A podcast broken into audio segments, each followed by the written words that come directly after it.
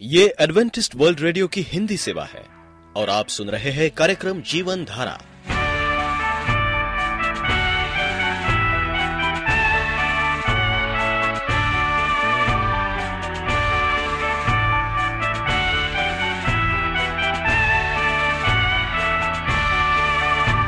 कार्यक्रम जीवन धारा सुनने वालों को मैं स्मिता और मैं अमित। हमारा प्यार भरा नमस्कार। एडवेंटिस्ट वर्ल्ड रेडियो की हिंदी सेवा में हम आपका स्वागत करते हैं।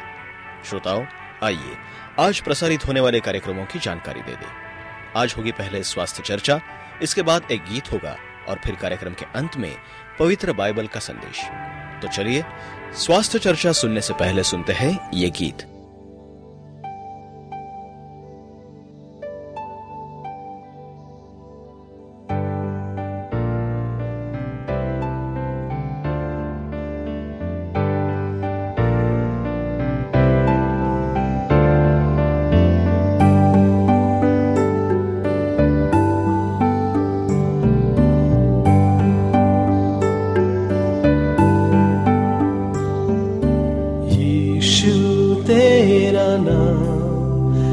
कितना सुंदर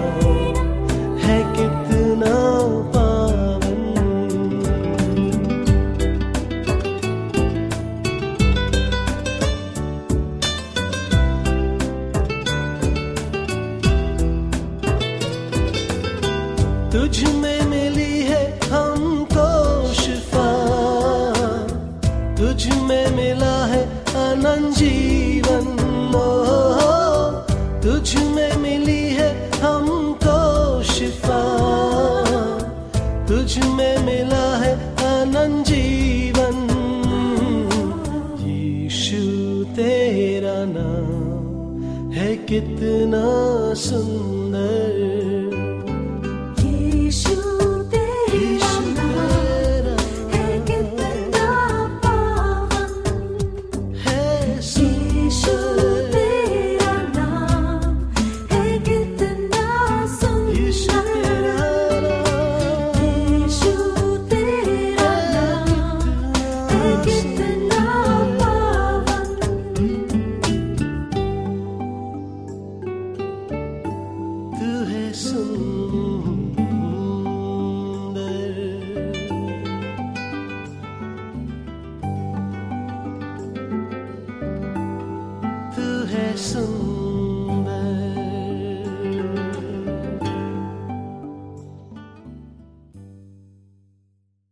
कुल्थी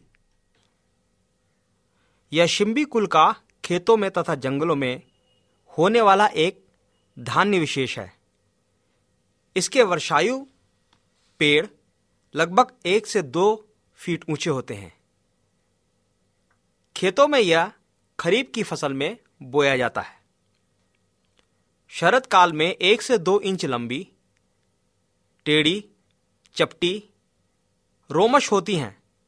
जिसमें पाँच से छह गोलाकार बीज मसूर जैसे होते हैं। कहीं कहीं काले और श्वेत बीज भी होते हैं। इन बीजों को ही कुल्थी कहते हैं और जो आहार में, दाल के रूप में, व्यापार में लाई जाती हैं। हिमालय के तटवर्ती प्रदेशों में इसके पौधे कुछ बड़े, फलियाँ भी कुछ बड़ी व चपटी तथा बीज श्वेतम होते हैं। कुल्थी गरीबों का अन्न है। राजस्थान की ओर इसके आहार में बहुत प्रचलन है। यह वैसे तो समस्त भारत में अल्प प्रमाण में होती है, किंतु राजस्थान, मुंबई, मद्रास की ओर तथा बर्मा, श्रीलंका में तीन हज़ार फीट की ऊंचाई तक विशेष प्रमाण में पैदा होती रहती है। जंगलों में होने वाली कुल्थी को कुल्थ कहते हैं। यह कुल्थ कुल्थिका, कुल्थी, खुरती, कुलट, गराहाट, कुथील, हुलगा, हॉर्सग्राम, डोलिकोस बाइफ्लोरस लिन आदि नामों से भी जाना जाता है। इसके बीजों में प्रोटीन, स्टार्च, तेल, फास्फोरिक एसिड तथा यूरिक आदि पाए जाते हैं। औषधि के लिए प्राय बीज ही लिए जाते हैं। यह कफ, वात शामक, पित्त तथा रक्त विकार कारक विद्रोही, अनुमूलक, लेखन, शुक्रनाशक तथा गफ, नाशक, गर्भ उत्तेजक, अश्मरी मेदक, मूत्रक, शूल, गुल्म, अर्श, कास, श्वास, मेदो आदि रोगों में इलाज के लिए प्रयोग में लाई जाती है। अवसाद की अवस्था में पसीना रोकने के लिए भुने हुए बीजों का महीन चूर्ण शरीर पर मलना चाहिए। श्वेत प्रदर, मासिक धर्म के बिगड़ जाने पर अश्मरी शूल वालों को तथा प्रसूदा स्त्री जिसे मातृ शिशु हो या गर्भपात और प्रसव के पश्चात गर्भाशय शोधनार्थ करके इसका क्वथ सेवन कराया जाता है। श्वेत प्रदर पर इसकी जड़ का क्वाद भी देते हैं। बीज 25 ग्राम और संभाग शल्यम के बीज लेकर 250 ग्राम पानी में पकावें। 100 ग्राम शेष रहने पर छानकर प्रातः सायं 50-50 ग्राम पाँच छः दिन पिलावें तथा इसके क्वात में सरफों का मूल का चूर्ण और सेंधा नमक दो दो ग्राम मिलाकर सेवन करावें। इससे अश्मरी में तथा मधुमेह में भी लाभ होता है। कुल्थी चूर्ण दो ग्राम, शिलाजीत एक अत्ती दोनों को एकत्र मिलाकर गर्म जल से दिन में दो बार लेते रहने से दर्द गुदा या जो गुर्दा में दर्द होता है, पेशाब की जलन तथा अश्मरी भी दूर होती है। गुड़, तेल, खटाई से परहेज रखना चाहिए। उक्त प्रयोगों से अश्मरी में मिना शल्य क्रिया के उत्तम और शीघ्र लाभ होता है। पथरी गलकर निकल जाती है। इसके लिए इसके चूर्ण का भी इस प्रकार प्रयोग किया जाता है। कुल्थी चूर्ण पाँच ग्राम, मूली के पत्र का रस बीस ग्राम, इन दोनों को मिलाकर दो या तीन बार दिन में पीना चाहिए। इससे गुर्दे की पत्थरी गलकर बाहर हो जाती है। इसके अलावा मूत्रकश में भी लाभ होता है। इसके चूर्ण का हिम भी पिलाया जाता है। आंत या उदर के होने वाले रक्साव पर चोट लगने या किसी प्रकार की रक्त वाहिनी के फट जाने या किसी कारणवश उधर या आंत में रक्त इकट्ठा होकर धीरे धीरे वेदना के साथ उसका बहाव होता हो तो रोगी को केवल चावल के भात के साथ इसकी पतली दाल का क्वाथ का सेवन दोनों बार करावें और भोजन में कुछ भी न देवें। अंदर का संग्रहित दूषित रक्त शीघ्र ही प्रभावित होकर बाहर निकल जाएगा। किंतु ध्यान रहे कि भिलावा देना हो तो उसके देने के पूर्व और पश्चात भी शुद्ध घी 25 ग्राम रोगी को अवश्य पिलावें। इससे शीघ्र लाभ होता है। आप एडवेंटिस्ट वर्ल्ड रेडियो का जीवन धारा कार्यक्रम सुन रहे हैं। यदि आप पत्राचार द्वारा यीशु के जीवन और उनकी शिक्षाओं पर या फिर स्वास्थ्य विषय पर अध्ययन करना चाहते हैं तो आप हमें इस पते पर लिख सकते हैं। हमारा पता है। वॉइस ऑफ़ प्रोफेसी ग्यारह हेली रोड नई दिल्ली एक एक शून्य शून्य शून्य एक इंडिया। परमेश्वर के समक ठहरना भाग एक। प्रिय रेडियो मित्रों प्रवीष मसीह के सामर्थी मधुर नाम में आपको भाई मॉरिस माधो का नमस्कार। परमेश्वर के समक्ष हमें ठहरना है। परमेश्वर चाहता कि हम उसके समक्ष आए, उसके पास आए। पास आने का मतलब नहीं है कि हम स्वर्ग में चले जाएँ। पास आने का मतलब जिस प्रकार हम अपने भाई बहनों के करीब आते हैं उनसे बातें करते हैं, उन्हें समझने की कोशिश करते हैं कि वे क्या हैं, क्यों हैं। इसी प्रकार, जब हम परमेश्वर के पास आने की कोशिश करते हैं तो सबसे बड़ा जो काम हमें करना है, वो है अपना जीवन परमेश्वर को देना है। पूरी तरह से अपना जीवन परमेश्वर को समर्पित करना है और पवित्र सास पढ़ना है। हमेशा जब भी समय मिले, हमें पवित्र सास का अध्ययन करना है, क्योंकि परमेश्वर हमसे पवित्र शास्त्र तो परमेश्वर का जीवित वचन है, उसके द्वारा वो हमसे बातचीत करता है। और वो चाहता है कि हम उसके पवित्र शास्त्र को पढ़ें और प्रार्थना करें। क्योंकि आप और मैं परमेश्वर के लिए अति महानमुन है, क्योंकि परमेश्वर हम सबको बनाया है। वो हमारा निर्माण करता है, बनाने वाला है, ब्रह्मांड को बनाने वाला, परमेश्वर तारों को, ग्रहों को बनाने वाला परमेश्वर, जीवित परमेश्वर है वो। इसीलिए हम परमेश्वर के सामने अति बहुमूल्य हैं। हमारी जो कीमत है, वो सोने, चांदी, रूपा, हीरा, मोती से अधिक है। क्योंकि परमेश्वर की सृष्टि हम है। परमेश्वर ने अपने स्वरूप हमें बनाया इस प्रकार हम देखते हैं कि हम परमेश्वर से दूर नहीं जा सकते। जीवन की कई परिस्थितियों में ये ज़रूरी हो जाता है कि हम सही चुनाव करें। परमेश्वर ने हमारे सहायता के लिए भले प्रबंध किए हैं।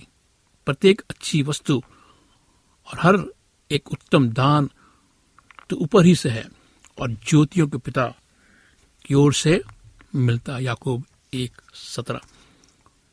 ये स्वर्ग में तारों की ज्योतियों का पिता है। सुर और तारे, ये सब नैतिक ज्योति और सच्चाई का पिता है। ये सभी मार्गदर्शन का पिता है। और हम देखते हैं कि परमेश्वर हमसे कहता है कि अच्छी वस्तु, हर उत्तम दान कौन हमें देता है? परमेश्वर हमें देता है। जो ज्योतियों का पिता है। याकूब एक सत्रह। और सूर्य तार ये सब परमेश्वर के कहना मानते हैं कि ये उनके मार्गदर्शन में बनाए गए हैं। परमेश्वर आपके जीवन की उलझनों को जानता है, सही निर्णय लेने के महत्व और दूसरों के प्रति या भविष्य के विषय पर बार बार जानकारी हासिल करने की आपकी आवश्यकता को भी वो जानता है। धर्मशास्त्र ज्ञान को मज़बूत, अहमियत देता है। परंतु ज्ञान हमेशा तत्वों को महत्व देता है, यानी कि लॉजिक को। धर्मशास्त्र जो है, हमारे लिए बहुत ज़रूरी है। वो अहमियत देता है। परमेश्वर चाहता है कि हम अपने ज्ञान का इस्तेमाल करें। बाइबल कहती है कि तुम मुझे खोजो तो पाओगे। और हमें परमेश्वर को खोजना है पाने के लिए। जब तक वो नहीं मिले, परमेश्वर कहता है, तुम वाद विवाद करो। तुम्हारे पाप अगर लाल रंग के हो तो कैसे होंगे? सफ़ेद हो जाएँगे। और परमेश्वर ही चाहता है। परमेश्वर के पास आपकी आवश्यकता के अनुसार सहायता प्रदान करने की योजना है। उसने आपके बड़े निर्णयों के लिए साधन उपलब्ध कराए हैं। कि आप जिए बुद्धिमता पूर्ण निर्णय ले सके।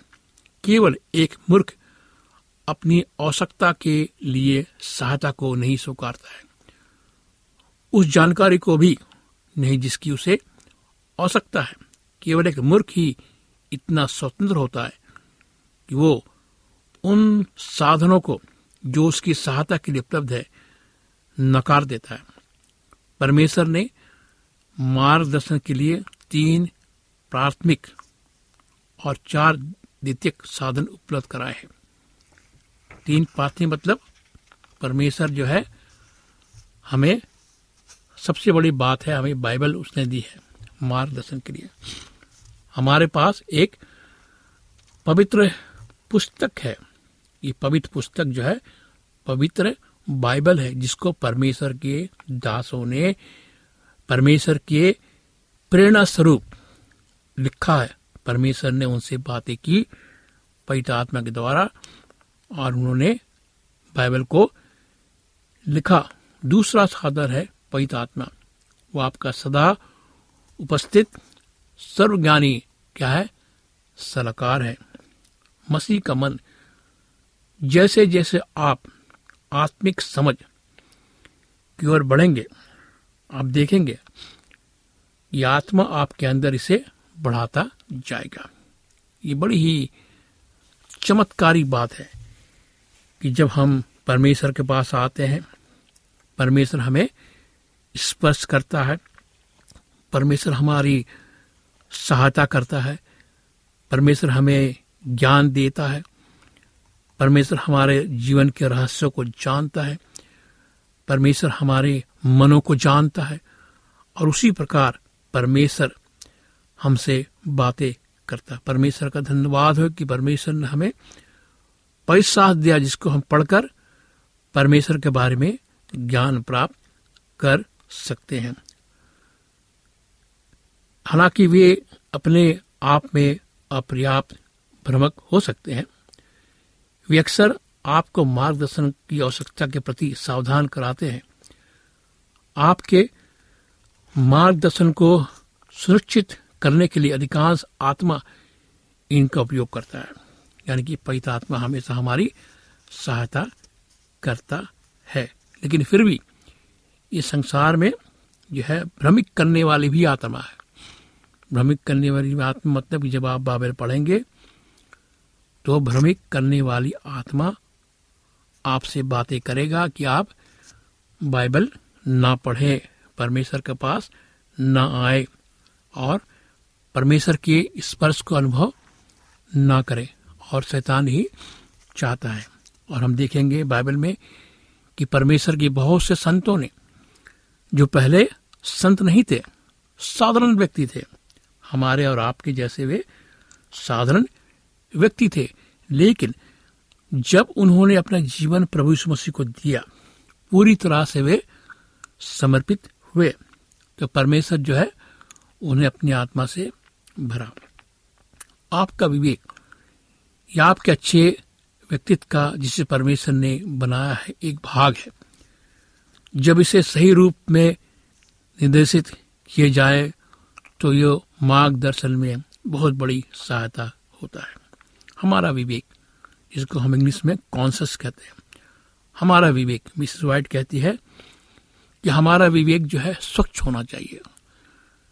परमेश्वर की दासी जो है, कहती है कि हमारा विवेक ऐसा होना चाहिए जिससे हमारा व्यक्तित्व झलकता हो, जिसे परमेश्वर ने हमें बनाया है। ये परमेश्वर का एक भाग है हमारा विवेक।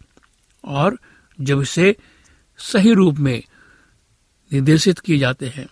तो मार्गदर्शन में बहुत बड़ी सहायता होता है। परमेश्वर हमारी मार्गदर्शन करता है। दूसरों की सलाह।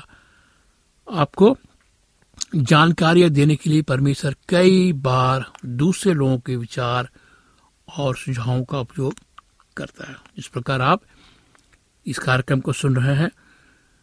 मैं आपसे बातें कर रहा हूँ। मैं आपको जानकारियाँ दे रहा हूँ। मैं आपको परमेश्वर के बारे में बता रहा हूँ। और बहुत सी ऐसी चीज़ें आप इस कार्यक्रम के द्वारा सीख रहे हैं। यही जानकारी परमेश्वर जो है दूसरों के द्वारा आपको देना चाहता है। और यदि सलाह देने वाला परिपक्व और बुद्धिमान मसीह है, तब ऐसे सुझाव अधिक मूल्यवान साबित होते हैं। अधिक से अधिक लोगों की सलाह लेना अधिकांशतः अच्छा होता है। अगर आप एक अच्छे, पवित्र मसीह की सलाह ले तो ये अच्छा है, क्योंकि वो आपको अच्छा सलाह देंगे। वो आपको सलाह देंगे कि आप परमेश्वर के रास्ते पे चले। और अगर आप मार्गदर्शन सही नहीं पा रहे हैं तो आप भटक सकते हैं। परमेश्वर से दूर जा सकते हैं। अब परमेश्वर से दूर जाना मतलब गड्ढे में गिरना। कई बार हम देखते हैं कि हमारी समान बुद्धि जो है, समान बुद्धि के कारण हम बहुत सी बातों को नहीं समझ पाते हैं। हम निर्णय नहीं ले पाते हम समझ नहीं पाते कि हम क्या करें, क्या ना करें, और हम निर्णय नहीं ले पाते। ये स्वाभाविक चीज़ हमारे जीवन में होती है। जब हमारी बुद्धि समान हो, समान से भी कम हो और हम शिक्षित ना हो, फिर भी हम बाइबल में देखते हैं कि परमेश्वर ने जिसको चुना वो शिक्षित नहीं थे।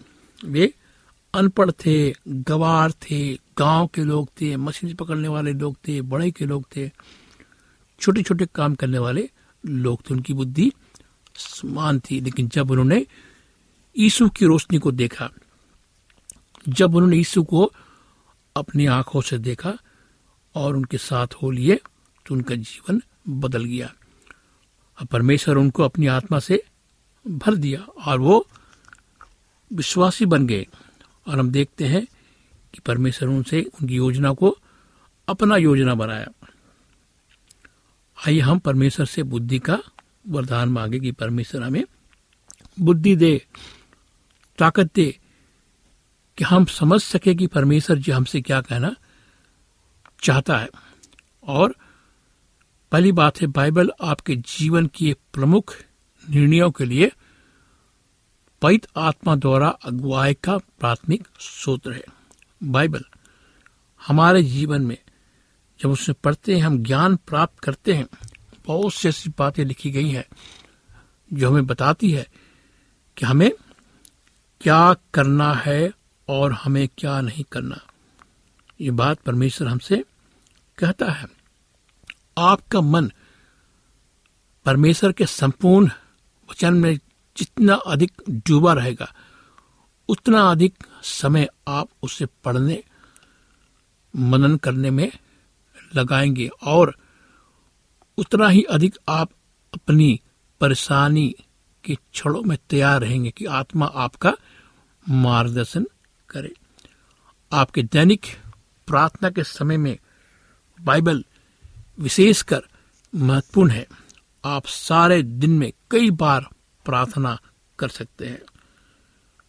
जब आप पैदल चल रहे हो, कार चला रहे हो, किसी का इंतज़ार कर रहे हो परंतु हमारे दैनिक जीवन में बाइबल को पढ़ना बहुत कठिन हो जाता है। केवल उस समय को छोड़कर जो हमने परमेश्वर के लिए ठहरा कर रखा हो, साधारणतः एक मसीह को अपना मनन का अधिक से अधिक समय बाइबल और प्रार्थना में बिताना चाहिए। आपका परमेश्वर से बातचीत करना, जो परमेश्वर को सुनना, बहुत से अपने दैनिक जीवन में परमेश्वर की अगुवाई के विषय बहुत कम जानते हैं। उसका कारण है, उन्होंने परमेश्वर के वचन की उपेक्षा की। जैसे आपके शरीर को दैनिक भोजन की आवश्यकता पड़ती है, ठीक वैसे ही आपकी आत्मा को परमेश्वर की वचन की आवश्यकता होती है। फिर से मैं दोहराता हूँ, ध्यान से सुनिए। ठीक वैसे ही आपकी आत्मा को परमेश्वर के वचन की आवश्यकता होती है। मत सोचिए कि मनन पुस्तक में दिए गए एक अनुच्छेद को पढ़ लेना परमेश्वर के वचन का स्थान ले सकता है। यदि इन दो में किसी एक को आपको चुनना पड़े तो परमेश्वर के वचन बाइबल को चुनिए, जो परमेश्वर का जीवित वचन है। मेरे दोस्तों अपना जीवन परमेश्वर के दो, वही आपको संभालेगा, वही आपके देख रेख करेगा। अपना जीवन आज समर्पित करो। चलो, हम सब मिलकर अपनी आँखों को बंद करेंगे। अब प्रार्थना में जाएँगे। आइए, हम प्रार्थना करें। प्यारे परमेश्वर पिता, हम आज तेरे पास आते खुदावन। अपने गुनाहों को लेकर हमारे साथ हो। हमारे मनन की ज़िंदगी को आगे बढ़ा। कि हम बाइबल पढ़ सके प्रार्थना कर सके, तुझसे सीख सके कि तू प्यारा परमेश्वर है, आशीषित करने वाला परमेश्वर है। हम अपने जीवन को प्रभु, तेरे हाथ में सौंपते हैं और इस प्रार्थना को प्रभु यीशु मसीह के नाम से मांगते हैं। सुन और ग्रहण कर आमीन। मित्रों, अगर आप उदास है, निराश है, बिस्तर में है, बीमार है, अस्पतालों में है, गमों में डूबे हैं तो आपका इंतज़ार प्रभु यीशु मसीह कर रहा है। आपको प्रभु मसीह के पास आना होगा। उसके सिवा दुनिया में कोई रास्ता नहीं है। वो प्रेमी परमेश्वर जिसने आपके लिए जान दी, आपको बचाने के लिए। आप मुझे फ़ोन करें, पत्र लिखें, ईमेल भेजें। मैं आपके लिए प्रार्थना करूँगा। जीवित परमेश्वर, प्रार्थना का सुनने वाला परमेश्वर है। मेरा नंबर नोट करें। मेरा नंबर है नौ छ आठ नौ दो तीन एक सात शून्य दो। नौ छ आठ नौ दो तीन एक सात शून्य दो। इस कार्यक्रम को सुनने के लिए आपका धन्यवाद। परमेश्वर आपके साथ यदि आपका कोई प्रश्न या सुझाव हो तो हमें अवश्य लिखिए। हमें आपके पत्रों का इंतज़ार रहेगा। हमारा पता है। कार्यक्रम Jeevan Dhara Adventist world radio post box सत्रह पुणे चार एक एक शून्य शून्य एक महाराष्ट्र इंडिया। पता एक बार फिर नोट कर ले कार्यक्रम Jeevan Dhara Adventist world radio post box सत्रह पुणे चार एक एक शून्य शून्य एक महाराष्ट्र इंडिया। और अब हमारा समय यहीं पर समाप्त होता है। इसी समय इसी मीटर बैंड पर आपसे फिर भेंट होगी। तब तक के लिए मैं स्मिता और मैं अमित हमें आज्ञा दीजिए। प्रभु आपको आशीष दे।